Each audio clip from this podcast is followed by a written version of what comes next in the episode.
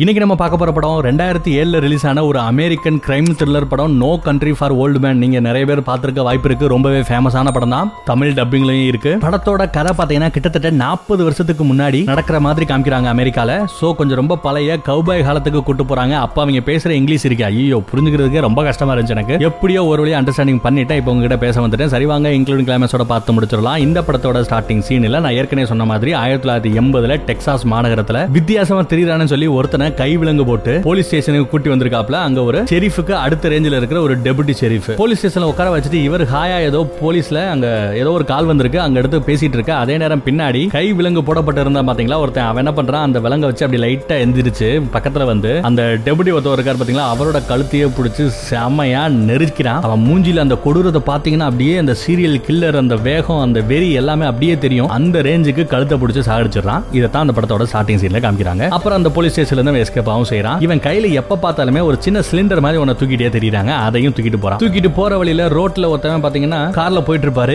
இவன் போலீஸ் ஸ்டேஷன்ல இருந்து எஸ்கேப் ஆன பயபுள்ள போலீஸ்காரங்க யூஸ் பண்ற வண்டி எடுத்துட்டு வண்டி ஓட்டிட்டு போயிருக்கான். அதே மாதிரி ஒரு கார்ல ஒருத்தவங்க போயிட்டு இருப்பான் பாத்தீங்களா? அவங்க காரை நிப்பாட்ட சொல்றான். அவனும் நிப்பாட்டுறான். சொல்லுங்க ஆபீசர் அவன் என்ன நினைக்கிறான்னா இவன் போலீஸ் ஆபீசர் நினைக்கிறான். சொல்லுங்க ஆபீசர் என்ன வேணும் சொல்ல? கொஞ்சம் அசையாம நில்லுங்க சார் அப்படிங்கிறான். நம்மள அசையா நிப்போம்ல அந்த மாதிரி நிக்கிறான். நம்ம ஊர்ல பாத்தீங்கன்னா அந்த குடிச்சிருக்கானா இல்லையான்னு சொல்றா பக்கத்துல வந்து ஒரு மெஷினை காமிச்சு இதுல ஊதுன்னு சொல்ற மாதிரி பக்கத்துல வர்றான். அப்படியே நில்லுங்கன்னு சொல்லி அந்த மிஷின் எடுத்து அந்த வண்டி ஓட்டிட்டு வந்தார் பாத்தீங்களா? ஒரு கார்ல. அவரோட நெத்தி பொட்டில வச்சு ஒரு அம் அந்த சிலிண்டர்ல இருந்து குண்டு பாஞ்சு அப்படியே அவன் நெத்திய ஓட்ட போட்டு பின்னாடி வழியா போயிருதுங்க. ஆக்சுவலா அது கன்னு மாதிரி வேலை செய்யுது. எதுக்குடா கொலை பண்ண அப்படின்னு பார்த்தா ஒரு காரணம் கிடையாது. அந்த வண்டி வேணுமா? வண்டி எடுத்துட்டு அசால்ட்டா கொலைய போட்டு போயிட்டே இருக்காரு நம்ம படத்தோட வில்ல சீரியல் கில்ல அடுத்து அங்க எங்க போறேன்? பக்கத்துல ஒரு கேஸ் ஸ்டேஷன் இருக்கு. பெட்ரோல் போறதுக்கு போறேன். அங்க பெட்ரோல் பங்கோட ஓனர் ஒரு வயசான ஒரு ஆள் இருக்காரு. அவரை சும்மா விடுவானா? அவரையும் சீன்றேன் அவரையும் கொள்ற தாட்டுக்கு வந்துடுறான். ஆனா என்ன நினைச்சான்னு தெரியல. உனக்கு ஒரு வாய்ப்பு கொடுக்குறேன். நான் இப்போ ஒரு காயினை சுண்டி விடுவேன். அதுல தலை வேணுமா? பூ வேணுமான்னு சொல்லணும். நீ கேட்கறது விழுந்துச்சுன்னா மௌனை நீ ஃப்ரீ இல்லைன்னா உன்னை ஆர்டர் பண்ணிடுவேன் அப்படிங்கிற மாதிரி சொல்லாம சொல்ல எதுக்கு கேட்கறோன்னு தெரியாம ஒரு சைக்கோ கிட்ட மாட்டிக்கிட்டோன்றதை மட்டும் புரிஞ்சுக்கிட்ட அந்த வயசானவர் காயினை சுண்டி விட கரெக்டா கேட்டுட்டு பொழைச்சு போகணும் உயிரோட விட்டு போயிடுறான். என்னதான் சைக்கோவா இருந்தாலும் சீரியல் கில்லர் இருந்தாலும்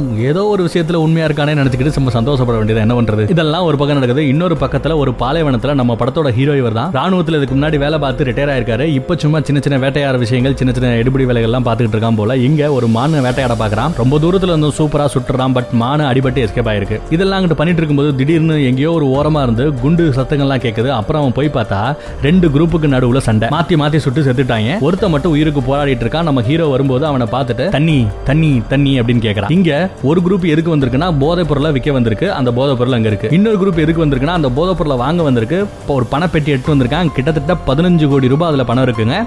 எப்போ நாற்பது வருஷத்துக்கு முன்னாடி அப்போதோட வேல்யூ பாருங்க எவ்வளவு பெரிய பணம் அப்படிங்கிறது. கரெக்டா இதெல்லாம் வந்து பார்த்துட்டு நம்ம ஹீரோ என்ன பண்றான்? இதுக்கு நமக்கு எதுக்குடா தொல்லை அப்படின்னு சொல்லிட்டு தண்ணி கேட்டுட்டு இருக்கிற அவனை கூட கண்டுக்காம விட்டுட்டு போதப்பரில் வச்சு நம்ம ஹீரோ என்ன பண்ண போறேன்? அதனால அந்த பதினஞ்சு கோடி பணம் இருக்கிற அந்த பிரீக் பேஸை மட்டும் எடுத்துட்டு அங்க இருந்து எஸ்கேப் ஆயிராப்ல. வீட்டுக்கும் போயிடுறாரு. ஆனா நைட் அவனுக்கு தூக்கு வர மாட்டேங்குது. என்னதான் இருந்தாலும் தவிச்ச வாய்க்கு தண்ணி அடிக்காம விட்டமே அவன் செத்து போயிட்டானா அந்த பாவம் நம்மள சும்மா விடுமான்னு சொல்லி அந்த ஒரு தயக்கம் இருக்கும் பாத்தீங்களா? அந்த தயக்கம் அவனை தூங்க விடல. அவன் வீட்டுல தண்ணியை பிடிச்சிட்டு அந்த செத்து போய் இல்லை மேபி உயிரோட இருக்கலாம் இல்லை செத்து போயிருக்கலாம். தண்ணி கேட்டுட்டு இருந்தால அவனை பார்க்கறக்காக போகிறான் அங்கே அப்படி போனால் ஏற்கனவே அங்கே அந்த பசங்க எல்லாத்தையும் அந்த டீம் சேர்ந்த வேறவங்க ரெண்டு பேரும் ட்ரக்கில் வரானுங்க. நம்ம ஹீரோவை விரட்டிட்டு வரானுங்க சுட பார்க்குறானுங்க அவங்க கிட்ட இருந்தால் எஸ்கேப் ஆகி ஓடிட்டு இருக்கான். இவன் காரில் வந்திருப்பான் இல்லையா? அந்த காரையும் போட்டுட்டு ஆளை விழுங்கடா சாமின்னு தெரிச்சு ஓடி பக்கத்தில் ஒரு கடல் போயிட்டு இருக்கும் ஆறுன்னு நினைக்கிறேன். அந்த ஆற்றுல குதிச்சு நீந்தி போய் எஸ்கேப் ஆகி ஓடிடுறான்.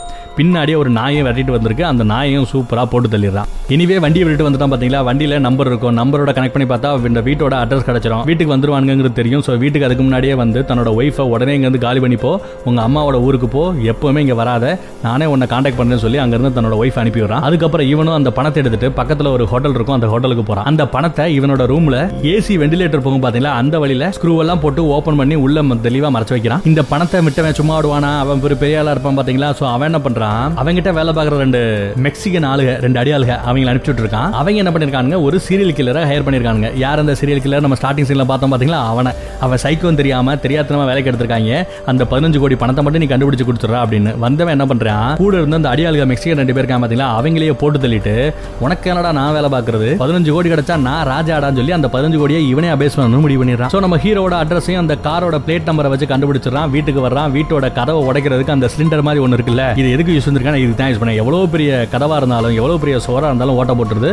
அசால்ட்டா டோரை ஓட்ட போட்டு உள்ள போறான். ஜாலியா உட்காரான் அங்கேயே இருக்கிற பாலை குடிக்கிறான். ஏதோ அவன் சொந்த வீடு மாதிரி பிஹேவ் பண்றான். ஆளுங்க இங்க இருந்து எஸ்கேப் ஆயிட்டாங்கன்னு புரிஞ்சுக்கிட்டு அப்படியே அங்க இருந்து போறான். அதே நேரம் யாரோ ஒருத்தாலும் இந்த வீட்டு வேலை வந்து போயிடுறாங்க அப்படிங்கிற விஷயத்த கேள்விப்பட்டு அந்த செரிஃப் லோக்கல் செரிஃப் இருக்காரு பாத்தீங்களா அவர் வராரு. அது மட்டும் இல்லாம ஏற்கனவே அங்க நிறைய கொலைகள் நடந்திருக்கு நிறைய வண்டிகள் இருந்திருக்கு அதுல ஒருத்தவனோட வண்டி லோக்கல் ஊருக்கார வண்டி நம்ம ஹீரோட வண்டி தெரிஞ்சுக்கிட்டு அவரோட வீட்டுக்கு போய் பார்த்தா வீட்டோட கதவுகள் இந்த மாதிரி வித்தியாசமா உடைக்கப்பட்டிருக்கு. உள்ள போய் இவரும் பார்த்து புரிஞ்சுக்கிறாரு சம்திங் ராங் தேவையில்லாத ஏதோ ஒரு பிரச்சனை இல்ல இந்த வீட்டோட சொந்தக்கார நம்ம ஹீரோ மாட்டிக்கிட்டான் அப்படிங்கறத புரிஞ்சுக்கிறாரு.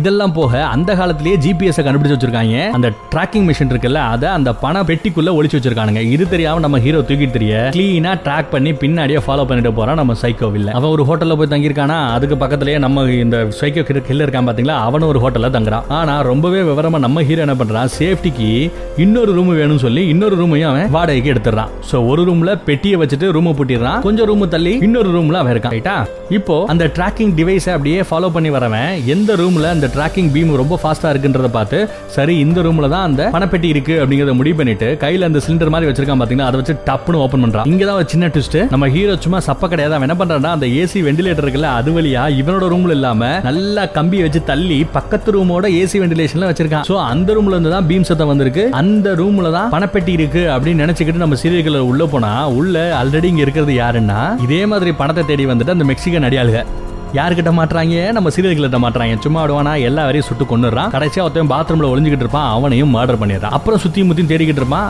என்னடா அந்த பணப்பைய காணமே? பணப்பெட்டியை காணமே யோசிச்சுட்டு இருக்கா. அதே நேரம் பக்கத்து ரூம்ல இருந்து கொக்கி போட்டு அந்த பணப்பைய உருவிக்கிட்டு இருக்கான் நம்ம ஹீரோ ஏசி வெண்டிட்டு தான் பணம் இருக்குன்ற புரிஞ்சுக்கிட்டு திறந்து பார்க்க அதே நேரம் பெட்டி அந்த பக்கத்துல போகுது. மிஸ் பண்ணிடுறான் நம்ம சைக்கோ தெரியாதனமா பக்கத்து ரூம்ல வச்சிருந்தான். அந்த மெக்சிகன் அடையாள தான் இருக்கான் அப்படிங்கிறது நம்ம ஹீரோக்கே தெரியாது. பட் எதுவுமே அவனுக்கு நல்லதா நடந்து போச்சு. ஏன்னா அவனை தேடிக்கிட்டு இருந்த ரெண்டு குரூப்ல ஒரு குரூப்பை சீரியல் கிளரே கொண்டுறான் அப்புறம் அங்கிருந்து எஸ்கேப் ஆகி இன்னொரு ஹோட்டல்ல போய் தங்குறான் நம்ம ஹீரோ அந்த சிட்டியோட எல்லையில இருக்கு அந்த ஹோட்டல் அங்க வச்சு எப்படா எங்க போனாலும் அவங்க கண்டுபிடிச்சிடறாங்களே அப்படின்னு அந்த பண பெட்டி இருக்கு பாத்தியா? அதை ஓபன் பண்ணி பார்த்தா அங்க அந்த ட்ராக்கிங் டிவைஸ் இருக்கிறத கண்டுபிடிச்சிடுறான்.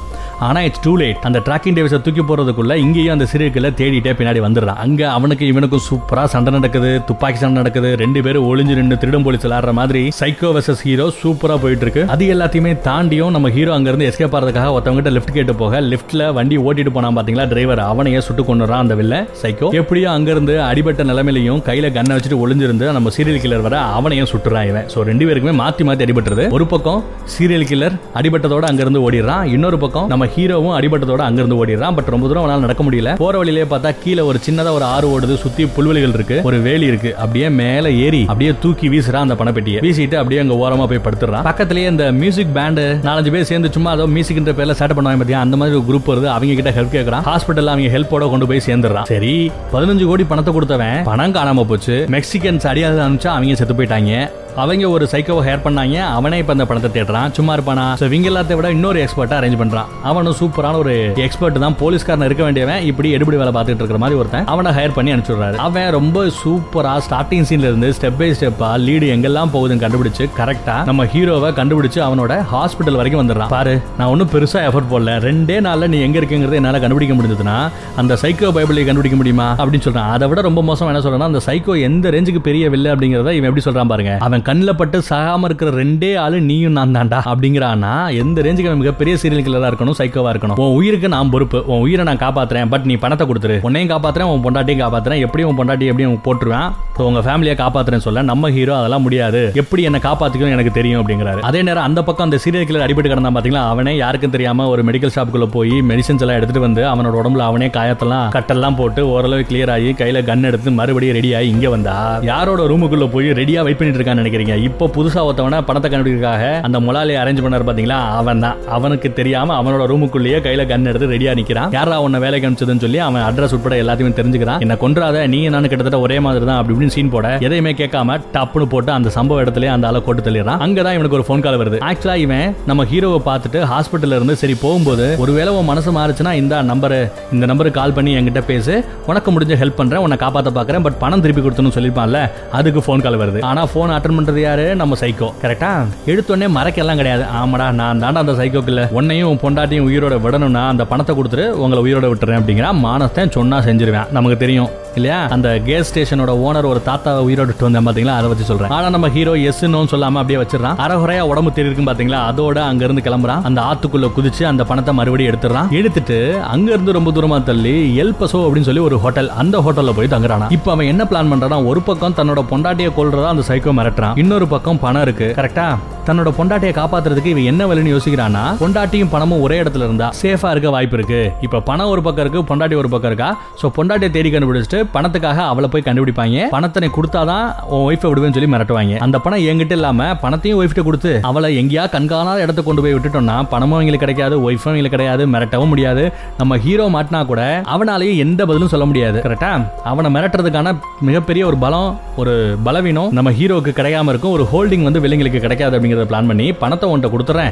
எடுத்துட்டு நீங்க எங்கேயாவது போயிடுன்னு சொல்ல அம்மாவை கூட்டிட்டு அவளும் வரா. அந்த ஹோட்டலுக்கு வரா. அப்படி வர வழியிலேயே போறவர்கிட்ட எல்லாம் சில பெருசுக பாத்தீங்கன்னா எல்லா கதையும் சொல்லுவாங்க. பாத்தீங்களா? அது அப்படியாச்சா இப்படியாச்சா எங்க வீட்டுல அதாச்சா இதாச்சா அப்படின்னு இழுத்துக்கிட்டு சொல்லுவாங்க பாத்தீங்களா? அந்த மாதிரி அந்த கிளவியும் அங்க சூட்கேஸ் எடுத்து வைக்கிறதுக்காக ஹெல்ப் பண்றதுக்கு ரெண்டு மூணு மெக்சிகன்ஸ் வர அவங்க கிட்ட சொல்லிடுறா.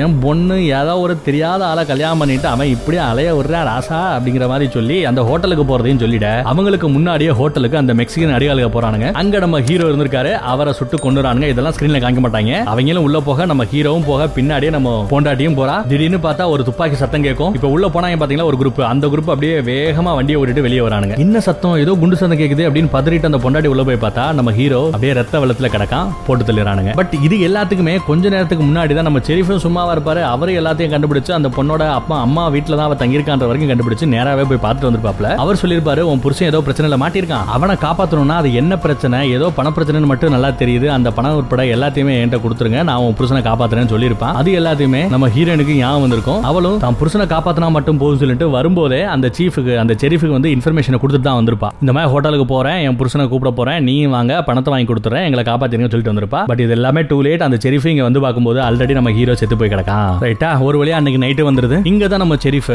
அந்த கொலை நடந்த அந்த ஹோட்டலுக்கு மறுபடியும் போறான். போய் பார்த்தா அந்த ஹோட்டல் ரூமோட கதவு அந்த சிலிண்டரை வச்சு ஏற்கனவே நம்ம வில்ல உடச்சிட்டு உள்ள போயிருப்பான் போல அந்த உடச்ச தடயங்கள் எல்லாம் கிளீனா தெரியுது. கையில இருக்க கண்ணு எடுத்துட்டு உள்ள போறான். நல்லா தெரியுது இவனுக்கு. உள்ளதான் அந்த சைக்கோ சீரியல் கில்லர் இருக்கான் அப்படிங்கிறது. இவர் வயசான ஆளு. இன்னும் கொஞ்ச நாள் ரிட்டையர் ஆகிற வயசுல இருக்காரு. இவங்க கூட சண்டை போட்டு எதுக்குடா கல்யாணம் நம்ம உயிரை விடுவான்னு சொல்லி பயந்து போய் அங்க இருந்து வெளியே வந்துறாரு ஒண்ணுமே தெரியாத மாதிரி.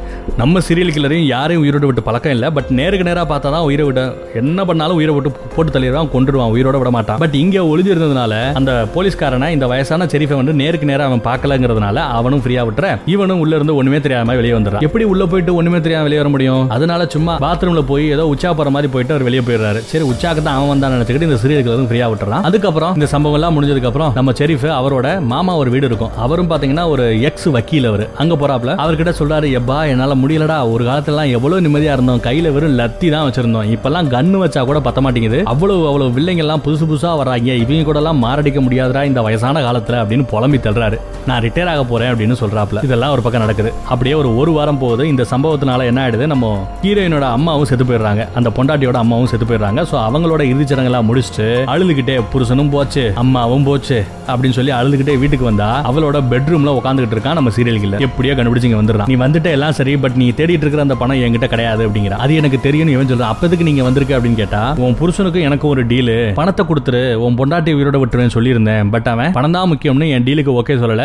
நான் மானஸ்தேன் எதுவாக இருந்தாலும் சொன்னதை பண்ணிடுவேன். ஸோ உன்னை போடுறதுக்காக வந்திருக்கேன்னு சொல்றான். அப்படியே அந்த வீட்டை விட்டு அப்படியே வெளியே வரும்போது வீட்டுக்குள்ள இருந்து வெளியே வந்தா கதவை மூடுவான். அந்த கதவுக்கு கீழே அப்படியே ரத்தம் பல பலன்னு வெளியே வரும். நம்மளே புரிஞ்சுக்க வேண்டியது உள்ள அந்த லேடியா மர்டர் பண்ணிட்டான் அப்படின்ட்டு. அப்படியே அங்க இருந்து அவன் கார்ல போயிட்டு இருக்கும்போது அங்க ஒரு ஆக்சிடென்ட் ஆயிடுது. வேணுக்குனே அவனை கார்ல இடிச்சு கொல்ல பார்த்தாங்களா? இல்லை எதார்த்தம் அந்த ஆக்சிடென்ட் ஆச்சான்னு தெரியல. உடம்புல அடிபட்டு அப்படியே ரொம்ப போராடி கீழே கிடப்பான். அங்க பக்கத்துல ரெண்டு சின்ன பசங்க வந்திருப்பாங்க. அவங்களுக்கு காசை கொடுத்து அவங்க போட்டிருந்த ட்ரெஸ்ஸை வாங்கி இவன் போட்டுப்பான். யார்கிட்டயும் சொல்லக்கூடாதுன்னு சொல்லி பணமும் கொடுத்துட்டு அங்க இருந்து ஓடி போயிடுறான். இதுதான் இந்த படத்தோட கிளைமேக்ஸ் இந்த சீரியல் கில்லர் அங்க இருந்து எஸ்கேப் ஆகி போயிடுறான். அதுக்கப்புறம் உயிரோட இருக்கானா? செத்து போயிட்டானா? அடுத்தவன் என்ன பண்ண போறாங்கிறதெல்லாம் நமக்கு காமிக்கல. இந்த பக்கம் அந்த செரீஃப் ஏதோ வயசானவன் ஏட்டிக்கு புட்டியா புலம்புற மாதிரி நிஜமாங்க சொல்ற மாதிரியே ஒன்றும் பெருசா இல்ல. ஏதோ அவன் சோக கதை சொந்த கதையெல்லாம் சொல்லிட்டு இருக்கான். அதோட இந்த படத்தோட ஸ்டோரி முடியுது. இந்த படத்தோட பேர் என்ன வச்சிருந்தாங்க no country for old men அப்படின்னு வச்சிருந்தாங்க. வயசானவங்களுக்கான நாடு இது இல்ல அப்படின்னு பாத்தீங்களா? அதுதான் இந்த படத்தோட கதையே. ஒரு ஸ்டேஜுக்கு அப்புறம் சீரியல்கள்ல உள்ள இருந்தா கூட இவங்களோட வயலன்ஸ் இந்த போராட்டம் இந்த சைக்கோ இவங்க கூட எல்லாம் வாழ்றதுக்கு வயசான ஆளுங்க என்னால முடியாதுடா நான் ரிட்டையர் ஆயிட்டு போறேன்டா நான் பாத்தீங்களா? அதுதாங்க இந்த படத்தோட ஸ்டோரி வயசானவர்களுக்கான நாடு அமெரிக்கா இல்ல அப்படின்னு சொல்றாங்க. அதோட இந்த படத்தோட ஸ்டோரி முடியுது.